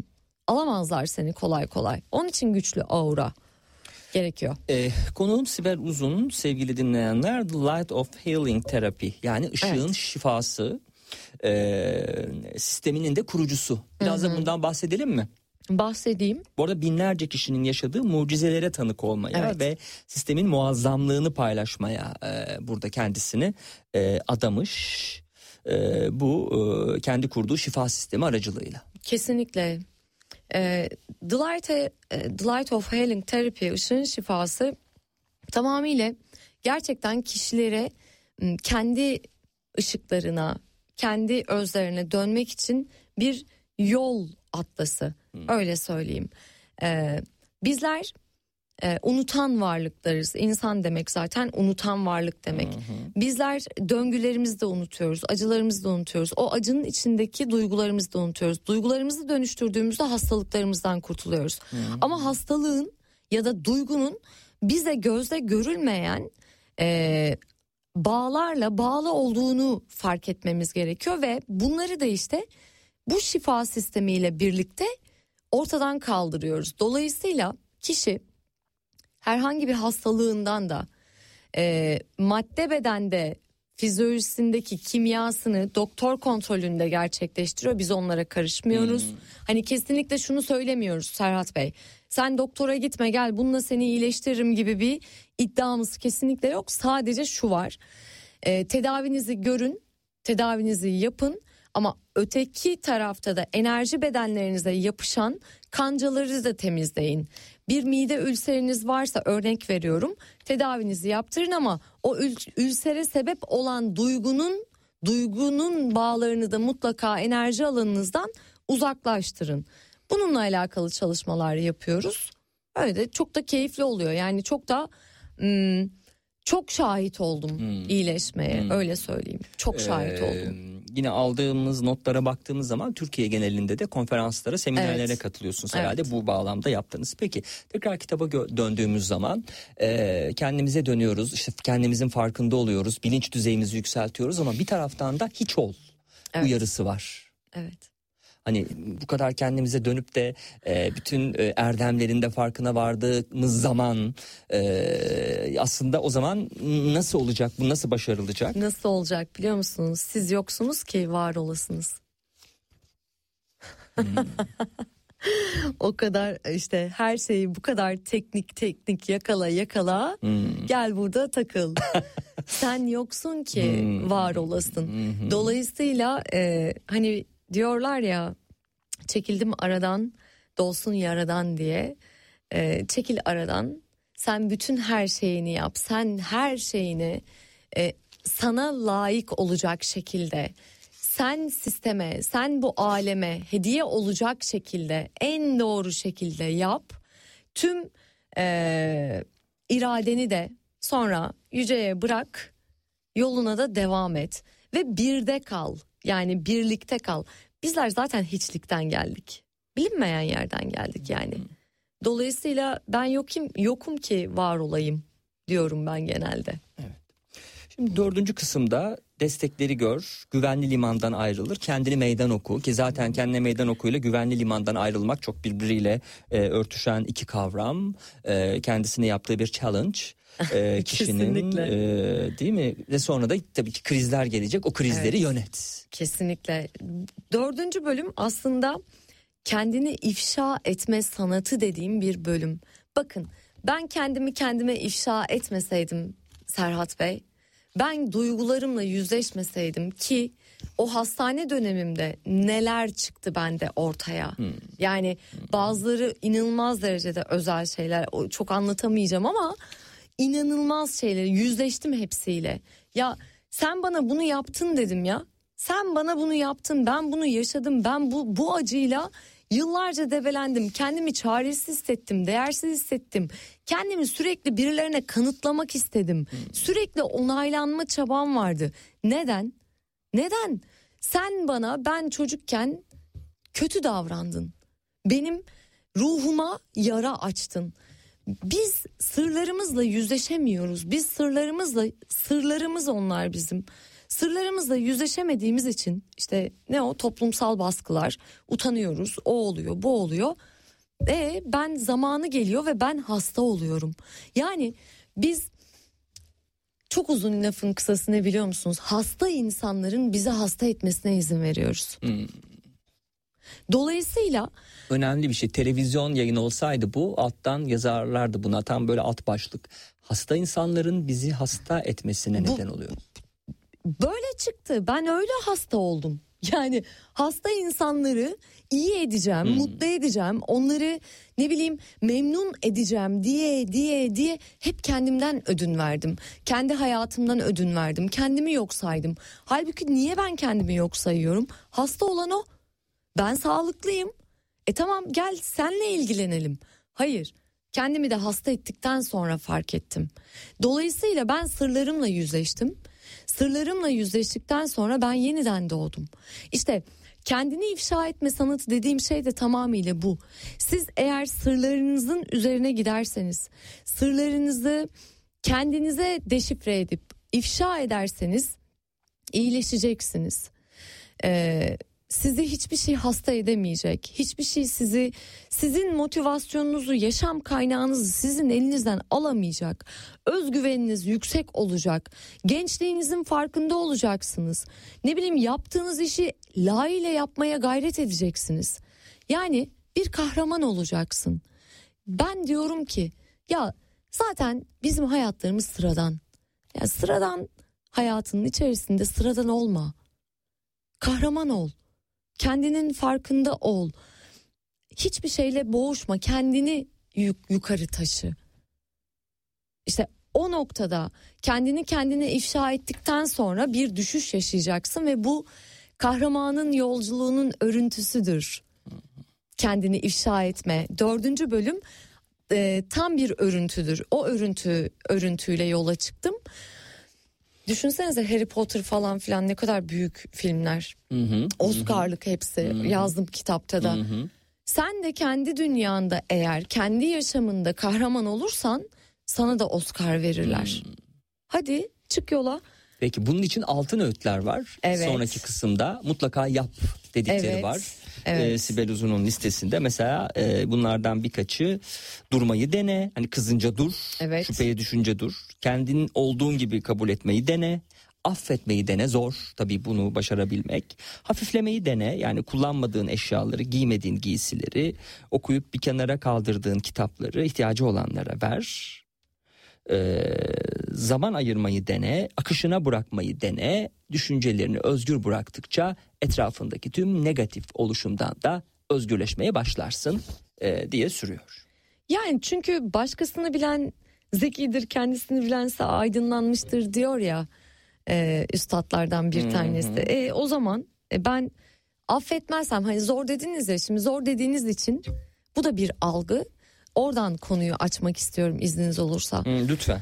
Affederseniz özgürleşeceksiniz. Niçin affetmeyesiniz? Düşünsenize özgürleş özgürleşmek var. Hani o e, bileklerinizden zincirlenmişsiniz. Affedemiyorsunuz. Affedemeyen insan potansiyel üreticidir. Neyin üreticisidir biliyor musunuz? İntikam. İntikam üreticisidir ve arkasında inanılmaz bir strateji oyunları başlar. Öyle ya öyle. Planlar planlar planlar entrikalar yalan rüzgarına döner hayatınız. Affedersen özgürleşeceksin. Affet gitsin. Sistem bu alemin sistemi ne ekerseniz onu size biçtiriyor. Kötülüğü eken kötülük biçecek. Domates ektiğiniz yerden salatalık çıkmayacak Serhat Bey. Domates ektiysen domates alacaksın. Nasıl soğutacağız içimizi? İntikam olmadan. O e, şu bir şey çok aa, çok güzel. O bakışlarınız da çok güzeldi yalnız. Evet, intikam olmadan olmaz. bir şey olur olur. Olmaz. Gerçekten olur. Peki dinliyorum sizi. Ger- gerçekten olur. İntikamsız olmak daha güzel. Aslında e, tam da işte bu noktada. Evet, evet. Ya yok saymak. Gerçekten size kötülük yapanı yok saydığınızda ona en büyük cezayı verirsiniz zaten. Ya sen, hani sen bana zarar vermedin ki. Sibel Hanım yüzlerce kişiye belki şifa e, bu anlamda e, konferanslarda verdi ama e, karşısında biraz sert kaya var. Bakalım karşısındakini tedavi edecek mi? Ama bence yatarak tedavi gerekir artık bu vaka için. Ha, sizin ışınız bu arada çok yüksek. Öyle mi? Ha, Evet. o şeyi e, artık e, anlayabiliyor musunuz? Evet. Nasıl oluyor? Biraz Evet. ondan bahsedin. Etrafınızda bir aura alanı Ha. var ve o aura alanı belli bir zaman sonra artık görünür hale gelebiliyor. E, şu an auranız da pırıl pırıl parlıyor. Zaten gözünüzün içinden de böyle bir ışık çıkıyor. Evet, teşekkür Keyifli. ederim. Yaşasın. Enerjiniz Aurası en güzel. yüksek programcının programını dinliyorsunuz sevgili dinleyenler. Sayılardan biraz bahsedelim. Sayılarla Bahsedelim. gelen şifa da var. Ee, Evet. numerolojiye de girilmiş. Her şey Evet. sayılarda gizlidir Evet. e, kısmıyla. E, orada da enteresan şeyler var. E, han- hangi sayıyla başlayalım? Bir rakamıyla mı başlayalım ya da neyle başlayalım? Böyle özellikle sizin önerdiğiniz bir şey var mı? E, her bir rakamın bizim e, kendi kişisel tipolojimizde, karakteristik özelliklerimizde anlamları var. Florence Campbell bunu sayılarda saklı e, yaşamınız diye bir kitabı var. Zaten ondan esinlenerek de e, onun tipolojilerini katkı sağlayarak yerleştirdim buraya. Şimdi numerolojiye çok fazla önem verdiğimiz için biz, bizler e, hadi arkadaşlar gelin ya size evrensel günün e, enerji sayısını hesaplamayı da öğreteyim. Tipolojinizi de buradan çıkartın. İşte e, çünkü sizin tipolojiniz tipolojisi ise mesela belli ki siz lider tipsiniz. Ben ve benim demek inisiyatifi ele almak ve köklenmek, yaratıcılığınızı geliştirmek üzere burada bir e, plan e, içerisinde hareket edeceksiniz. Sizin Hmm, karakteristik nasıl burcunuz var?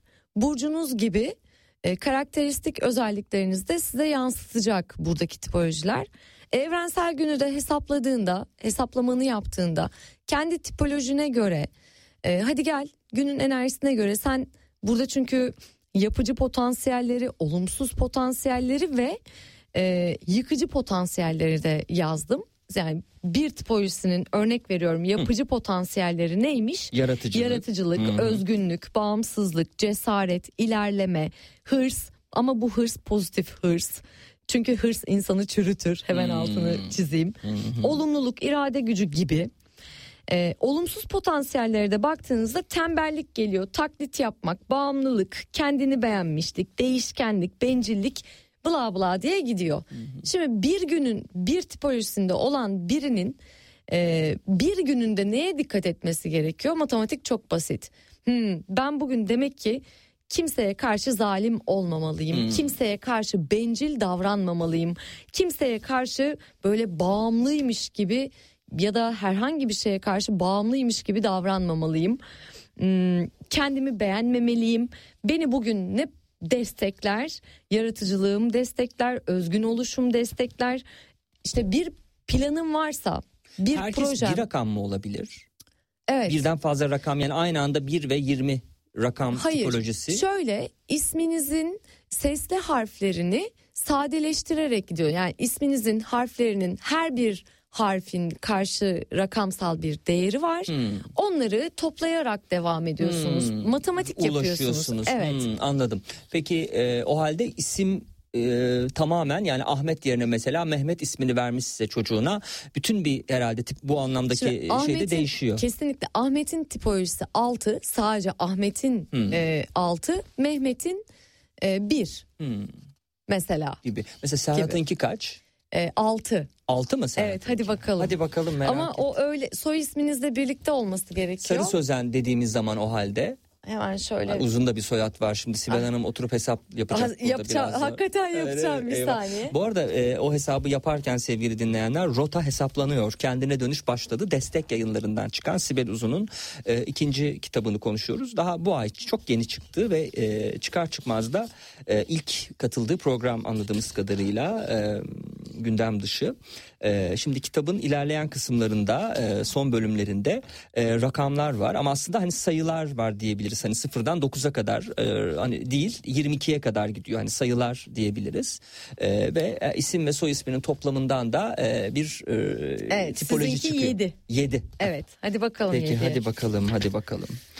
Ruhsal Ruhsal tip. tip. analiz etme, araştırma, derin düşünme, tefekkür, inziva ve bilgi başlıklarıyla Evet, veriyorsunuz. mesela size çok net bir şey söyleyeyim mi? buyurun. Siz yalnız kalmayı çok seversiniz. Hmm. Hani sessizlik, sükunet. Hani kimse olmasın kafamı dinleyeyim sizin için inanılmazdır. Doğru. Düşünmeyi çok seversiniz. Doğru. Tefekkür sizin için çok kıymetli. Bilgiyi alır onu büyütürsünüz Hmm. bilgiyi. İçindeki satır aralarını okuyarak sentezler ve önünüze böyle inanılmaz ahenkli bir şey koyarsınız. Doğrusunu yanlışını tamamıyla çıkarmış olursunuz Hmm. ortaya. Siz kendi iç dünyanızda da sessizsinizdir mesela, huzurlusunuzdur, Hmm. dengedesinizdir. Ne zaman sizin dengeniz bozulur?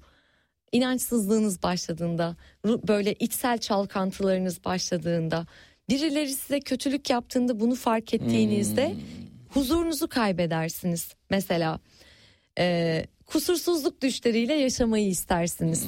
Bunlar sizin hayalleriniz. E, onları da nasıl desteklersiniz? İşte teknik gözlem yaparak desteklersiniz gibi.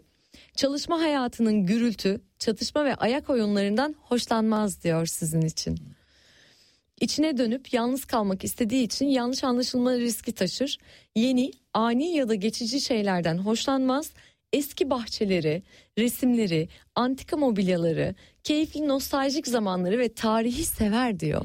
Bu arada hiçbir itirazım yok şimdikilere kadar. Hayır diyebileceğim bir şey olmadı işin. Olmadı değil mi? Evet. Devam edeyim o zaman. Belki antikaya bir şerh koyabilirim. Peki. Ee, erdemleri için aranan birisidir. Ancak toplum içinde göze batmayı sevmez diyor. Fazlasıyla utangaçtır ve mahremini açmaktan uzak durur diyor. Bu özel hayatınız, özelinizle, ruhunuzla alakalı. Anlayış ve sempatiye geçerek suçluluktan ve melankoliden uzak durmaya ihtiyaç duyar diyor. Yani sizin hep bir anlayışta olmanız gerekiyor. Hep bir dengede, hep bir terazide olmanız gerekiyor. Ne kadar güzel. Sizi sizi e, negatife çekecek şeyler nelermiş bakalım. Melankoli olmak, hata araştırmak, sert eleştiri, sivri dillilik, soğukluluk, mesafeli tavırlar, şüphecilik, karışık fikirler, hor görmek, sinirli olmak, sebatsızlık, suçluluk kompleksi diyor. Yapıcı potansiyellerinizde inanç, güven, eee, insan acıyla olgunlaşır inancı. Yani biz işte buna stoacılık diyoruz. Eee, saflık, erdemler, sessizlik, teori ve e, kökenleri sorgulama, ruhsal maneviyata da düşkünlük. Bunlar da sizi potansiyel destekliyor. Evet. Şimdiye kadar programı yaptığımız 2016'dan bu tarafa kendimi sakladım, sakladım, sakladım ama bütün her şeyi iç dünyama girmek suretiyle Sibel Uzun e, yerle yeksan etti, darmadağın yaptı ve her şeyimi e, ortaya çıkardı sevgili dinleyenler. Daha bu programı sürdüremeyeceğim, kapatmak zorundayım. Süresi doldu programın. Var Bir mı şey son olarak? Buyurun. Bir şey söyleyeyim mi? Eğer ben e, biz şimdi numerolojide evet bu rakamların karşında şimdi size sadece tipolojinizi verdim. Hmm. Çakra dökümünüzü yaparsam daha neler çıkartırım ortaya. Aman onu da artık ya- yayın süremiz doldu. Yoksa gerçekten bunu çok isterdim. Doğru çıkıyor ama. Neden öyle diyorsunuz? Aşk olsun. Çok kadim bir bilgi. Ee, bu arada ona bir itirazım yok da hani bütün herkesin duymasına itirazım sadece. Daha yıkıcı potansiyellerinizi söylemedim. Evet. Söylememi ister misiniz? Ee, Sibel Uzun'a e, rota hesaplanıyor. Kendine dönüş başladı kitabından dolayı e, tebrik ediyoruz. Başarılarının devamını diliyoruz. Var mı son olarak söyleyeceğiniz bir şey? Evet, neşeli bir bitiriş olacak programı. Mutlu olduk geldiği için sağ olun. Sevgili dinleyenler hoşça kalın.